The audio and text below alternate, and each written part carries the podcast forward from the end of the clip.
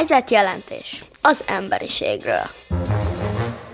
Nincsenek új dolgok, csak régiek, de mobilom. Memo, Julius. Azt minek megtanulni? Az a szünetben van.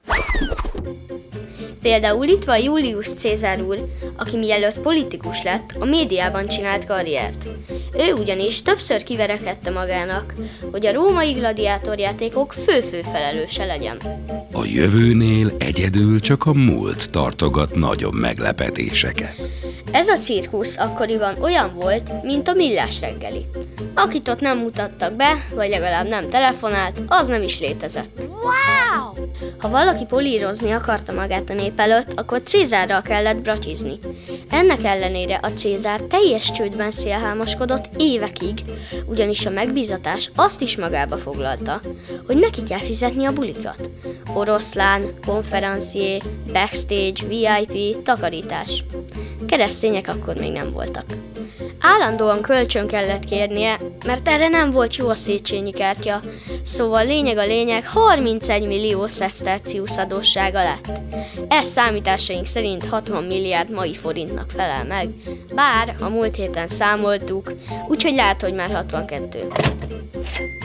Akkoriban a bankrendszer még gyermeksorúban járt, úgyhogy a tőke áttételt a köztársaság state capture oldotta meg.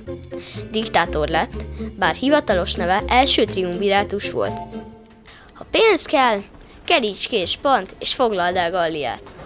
Hát, érdekes. Hmm. De azt jól tudom, hogy a vajas felére esik. De ha 5 másodpercen belül fölveszem, akkor a bacillusok ugye... Hát... Panni néni?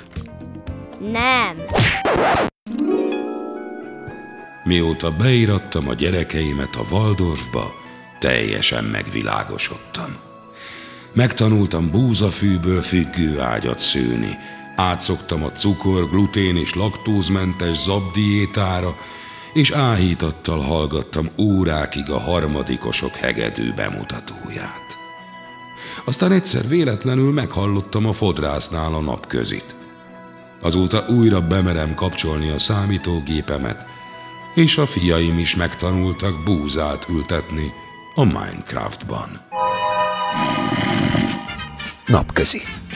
Minden hétköznap 15-15-kor. Vagy ahogy az ördögiroly mondja. 50-50.